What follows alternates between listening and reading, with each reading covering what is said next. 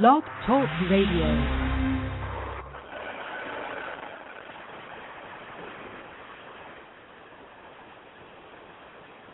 Good morning, good morning, everybody, and happy, happy, fabulous Friday to you all over the land. I'm so excited. You know, I love Fridays, but Thursdays are every day uh, of the week, Thursdays and Sundays. But we're here today, and it's Friday, and I have an excellent show scheduled for you. One that will um, everybody can relate to it, whether you you made a commitment to this, or you've been thinking about it, or you should, or you're already actively pursuing this. So let me just tell you a little bit about our guest today. Christopher Sasha is a highly respected, healthy lifestyle consultant, successful male model, author, entrepreneur, and personal trainer whose clients comprise um, is like reading who's who and the business leaders and celebrities in the industry. He's the author of the recently released book, Transforming Your Lifestyle One Belief at a Time. And I'm telling his his life story is so amazing to me. He was voted by by his high school classmates most likely to to spend his life in jail. And I've never met anybody who was voted by their classmates as most likely to spend their life in jail. Didn't even know that was a category. He graduated from high school with a 1.1 grade point average, and of course he figures they just wanted to get rid of him and he's probably right because um he wasn't like a stellar student, but he had some. When I read it, I look at it. Maybe he was a genius, and people didn't know how to deal with him. And plus, it was also he was defending himself. But uh, so he did some time in the Navy, thinking it'd be like Top Gun, but he immediately found out that it was not. so, and that was in his own words. He went to college, um, dropped out because he didn't want. He had to take remedial classes, um, got himself together, found some menial jobs, went back to school to a university, DePaul, nonetheless. So this guy is amazing. He received a degree in finance. Yeah. He sabotaged his own success as a male model at first. Um, did a stint with the um, honorable police officers who thought he'd done something wrong and called him on it, and um, that happened. So he's had some many, many, many um, good and bad things that happened in his life they based of course on um decisions and he'll talk about that. He's a very honest and transparent person. Everybody welcome christopher sasha to the loretta mcnary live show. Hi christopher sasha. How about i just call you sasha because i love that name. That sounds great. Thank you loretta. So we we learned a lot about you in a little bit of time and you know we can stop there and make some assessments but why not stop there um, for a moment because your career speaks for itself at this point. At what point do you want to start at?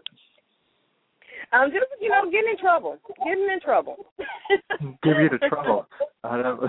there's a lot of it. uh, actually, it, it all started when I was a kid because my mother died when I was eight years old, and my father was an abusive alcoholic, and we were taking. There's five of us. I have three sisters and one brother, and when my mother died, she was the backbone of the family, and the whole family kind of deteriorated. My father went heavily into alcohol and kind of uh trying to get away from reality because he just lost his wife and doesn't know how to take care of five children on his own.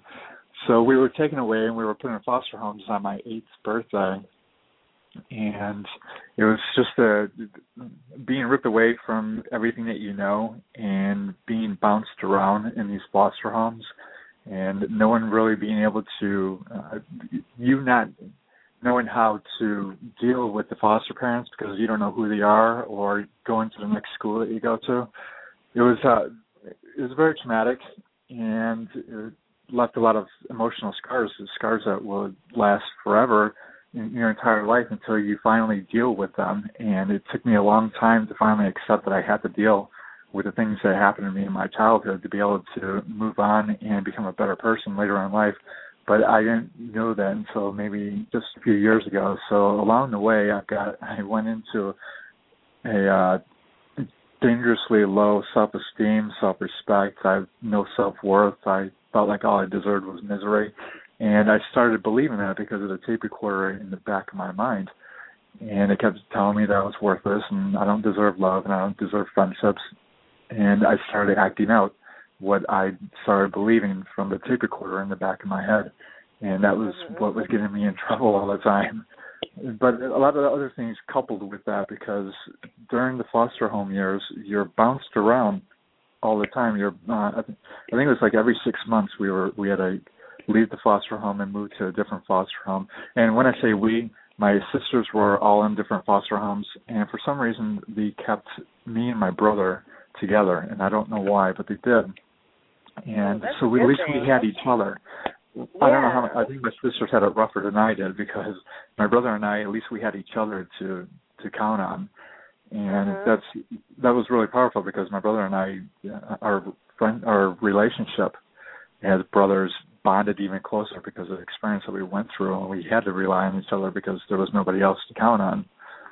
And the- thing with the foster homes is that some, most of the foster parents do foster care to supplement their income, and some of Mhm. them were good parents and some of them were awful.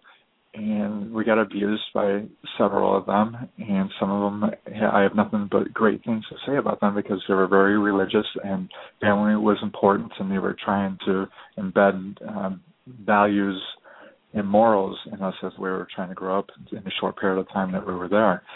But because we knew that we were moving around uh, every six months, we really didn't pay, we didn't respect and listen to the foster parents. So we would run away. We would get in trouble at school. We would get in fights at school. We would do whatever we wanted because we really didn't have to answer anyone because it was time to move on again.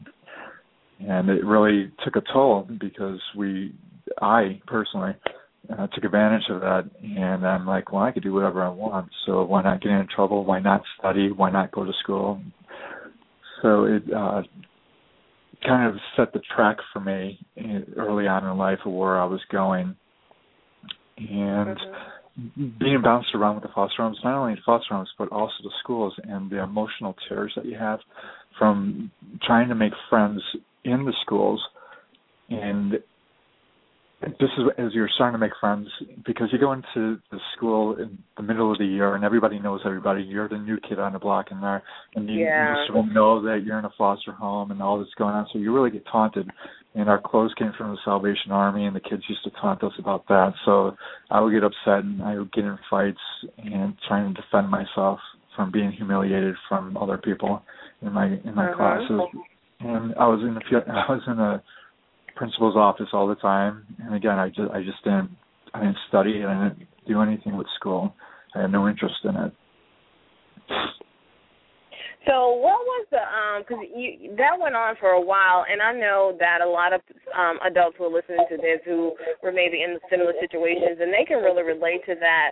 And um, my hat is off to to to to students. I mean, to people who grew up in foster care who didn't have like you know we see on TV the loving foster parents, and like anything else, there's good and bad in it. So um, my hats off to those that were great foster parents, and that's a tough life for any kid. You know, you you lost your mother, your father wasn't able to take care of you, and now you find yourself in a situation where nobody loves you, nobody knows you, you're tossed back and forth.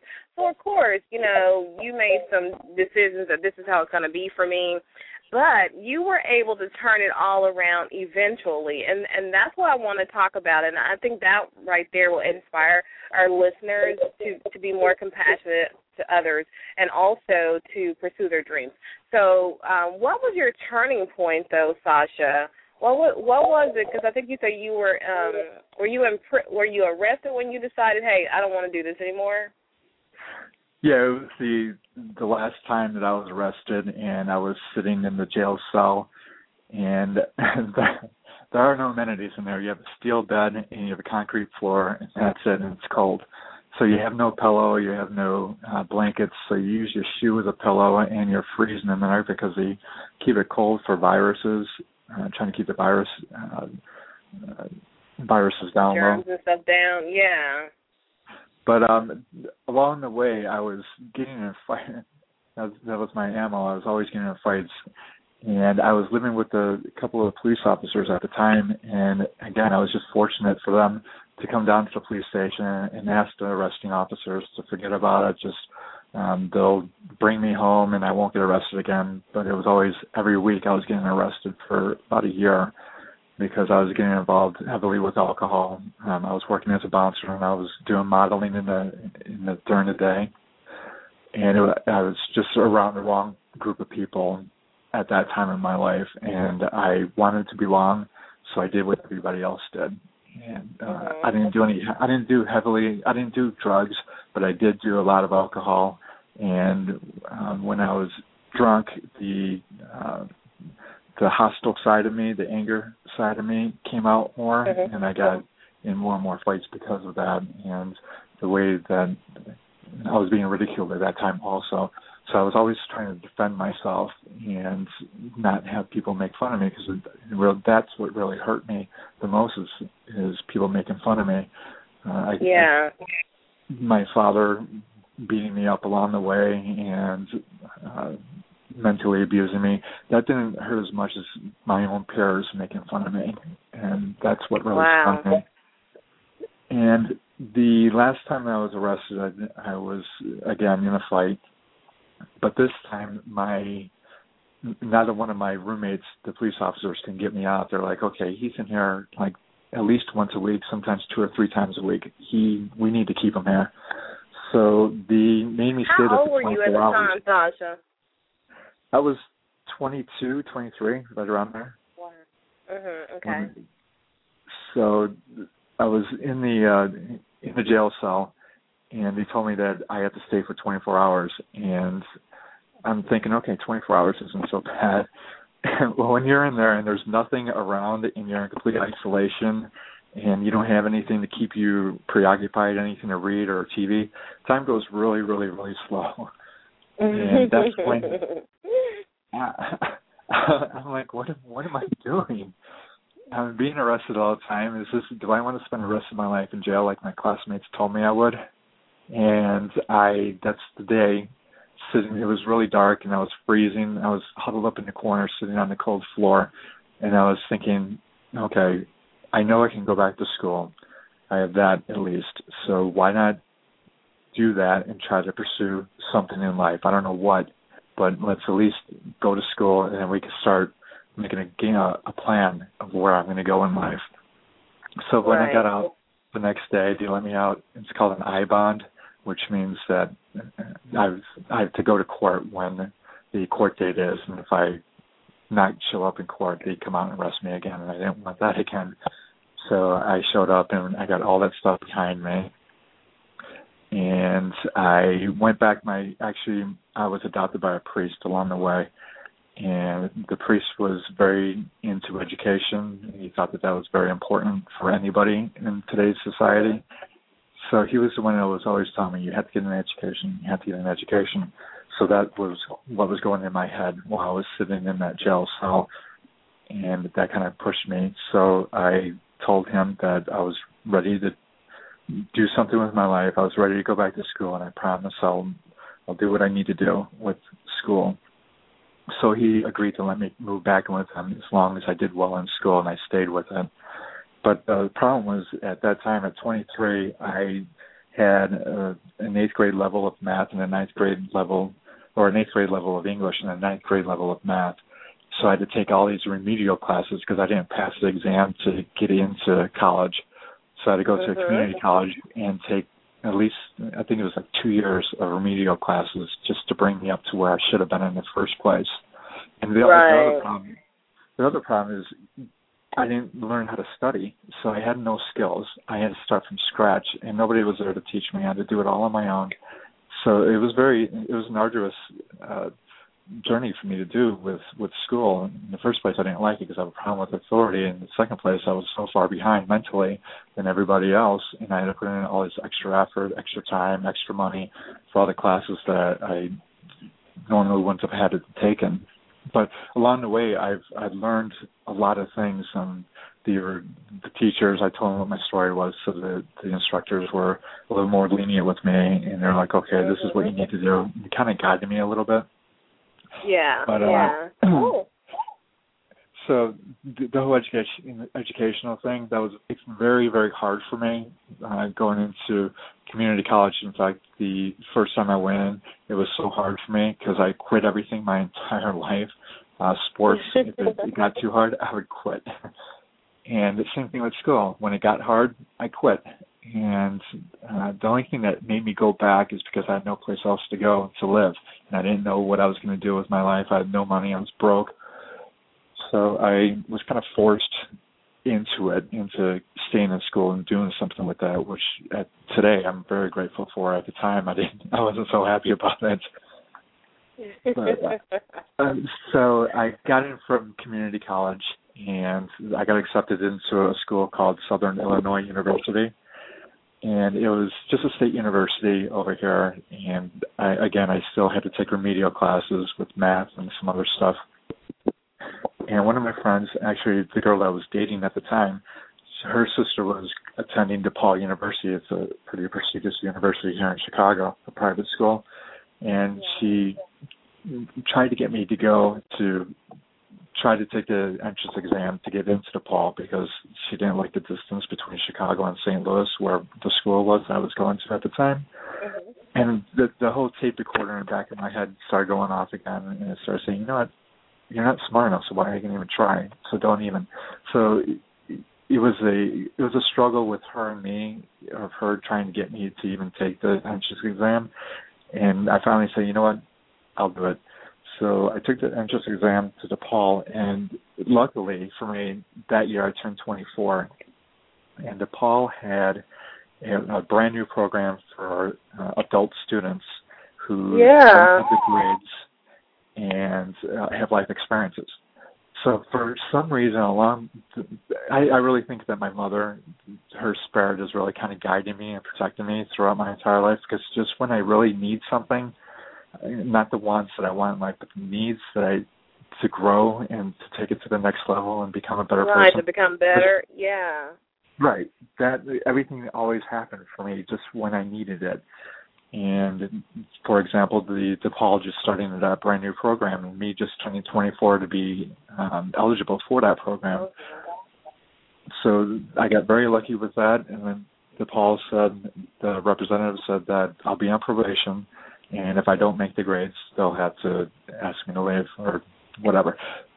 So I went into the library. I was there before the sun came up, and I was there way after the sun went down every single day, seven days a week and I eventually brought my grades up, and I eventually became an AB, AB student because I really applied myself. And I found out when you when you accept not to quit and keep moving forward and applying yourself to something that you find worthwhile, that's worth something to you, you're always mm-hmm. able to accomplish it. And you're going to hit a lot of obstacles, just like I did throughout my entire uh, tenure with school a lot of obstacles, but as long as you believe in the reason why you're doing it, you will always get up and you will always move forward. Right. I believe if you don't quit, anything that will make you better and that can potentially um, help someone else become better and at the very least inspire them, then if you don't give up, then the thing that you need, and for me, because I'm Christian, I know that God will open those doors and He'll provide a way if you don't give up. I, I definitely right. believe, and your your whole life is a testament to that.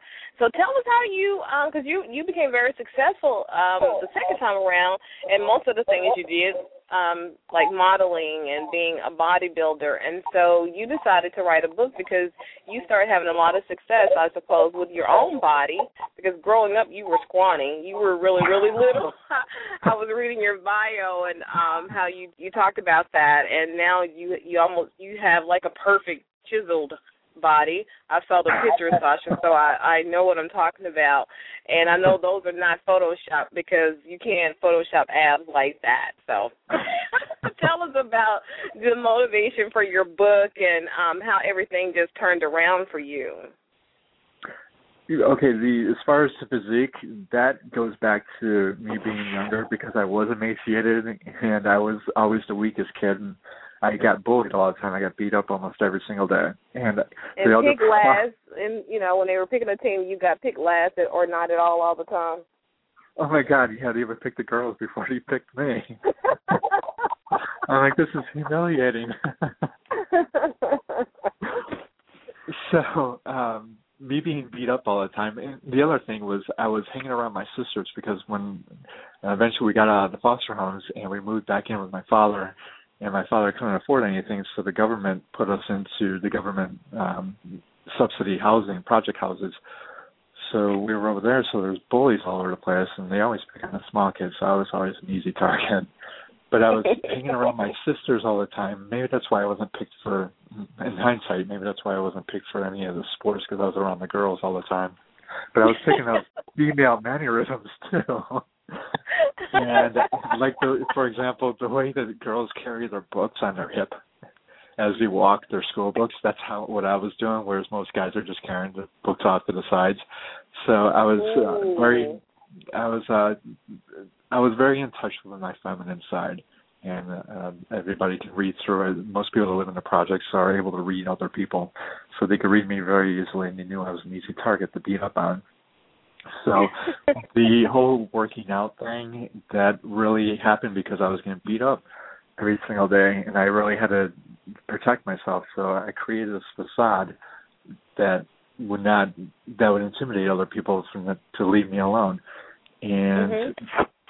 it just got it kind of just like progressed and progressed. And as I was in college, one of uh, I wanted to get back into modeling again, and I was doing underwear and swimsuits, so you needed to have a really good physique for that. So I uh, kind of hung around one of the guys over there that had a that I thought was a perfect physique. So he started training me, and I started developing my physique even more so, and starting getting more and more modeling jobs because of that. So it was kind of like a chain reaction I was feeding off of because I felt better that I was making money to help pay for my school bills, and also the uh, the transformation that I made from being that weak little boy into creating what I have now is that the low self esteem, the self confidence, the self worthlessness, all that started slowly, very, very slowly dissipating. And I started realizing that I that I started becoming more and more confident in myself, and that was the confidence started enabling me to be able to take on bigger projects, projects I didn't think that I would ever be able to. Uh, I didn't have the capabilities of doing, and mm-hmm. I it's amazing how just changing your physique can change every aspect in your life. And a lot of people think that it's just a vanity thing. It is the vanity is part a little part of it, but the inside part, just being healthy and feeling good about yourself. When you feel good about yourself, it transpires on the outside part of you. You're smiling more, you carry yourself more, and people notice that. And you know, and I just kind of right. like bet on that, and that helped. That's what really helped me with my modeling being more successful the second time around. Is because I started becoming more and more confident in myself because of what I was developing in the gym. All the everything I learned in the gym, I I put it into every aspect of my life. I learned hard work and to push myself in the gym. I learned discipline in the gym. I learned how to achieve my goals in the gym, how to set small goals and eventually reach my long term goals. I learned all that in the gym, and I put it all in everything I do with my professional life, with my um, family and friends, my relationships, and it's amazing what I found the gym to be able to do for me that most people wouldn't think that it would happen to them. Um, they don't make the connection, and luckily for me, I was able to make that connection and be able to feed off of that and be able to um, get harder on myself, not get harder on myself, but to set higher and higher goals to become a better person with every aspect of my life. Mhm. And I love that you, you know, the title of your book, "Transforming Your Lifestyle One Belief at a Time," because that that's it. That's it in its total total totality. You have to change your belief system in order to change a lifestyle because you can um say I'm just going to eat better or I'm going to work out more, but until you change and it's like replacing like you said the old tape recorder messages until you change those and that's how you do it is by changing your belief systems that I am I am good enough, I am loved, I can be successful, I am valuable, I can you know, become a solution in the community and not just a part of the problem. That's when you start changing your messages. And when you start doing that internally, then you want to um, you start feeling really good. So you want your external body to look like you feel on the inside. So you start working out more, you start reading more, and I like how you said knowledge is power, but it's the uh, applying that now knowledge is more powerful. And so you have your quotes, you have your Ten Commandment kind of mm-hmm. things, and you're just an awesome, awesome testament to if you really want to change your life, you can. Um, you should be the poster person for that, for change, for change, and you would be an awesome poster just for that. I just want to let you know. Well, I just want to let you know, you know. Loretta, and I'm, I'm really so happy. happy that your your beauty and your handsomeness um, is not only external but is internal as well. Sasha, you have a beautiful spirit, and I hear that. So I, I can definitely tell why people you're so relatable and how you can help people change their lifestyle. Well, thank you. And I don't know if I can handle all these compliments. I'm blushing right now. you see, that's the old tape recording message. I mean, you But the proof is in the pudding. I'm sorry. Look at your success. The proof is in the pudding. I'm not just saying this. You have worked hard, and it has paid off. Come on now. People don't allow you to be model and a model at your level just because they have you know, they can't find anybody else or just because they like you, that you're a good person. You gotta have something to show the people. Right, but what you listed, I'm I'm so happy that you said that about beliefs. A lot of people don't know that what kind of effect their beliefs have on them, what their beliefs about the the external environments of your world are, because how you how you personally experience your world is completely different than how I do, and it's all off perceptions, and it's all off of what your personal beliefs are based off your experience in past life and what you've been taught and what your morals are and what your values are.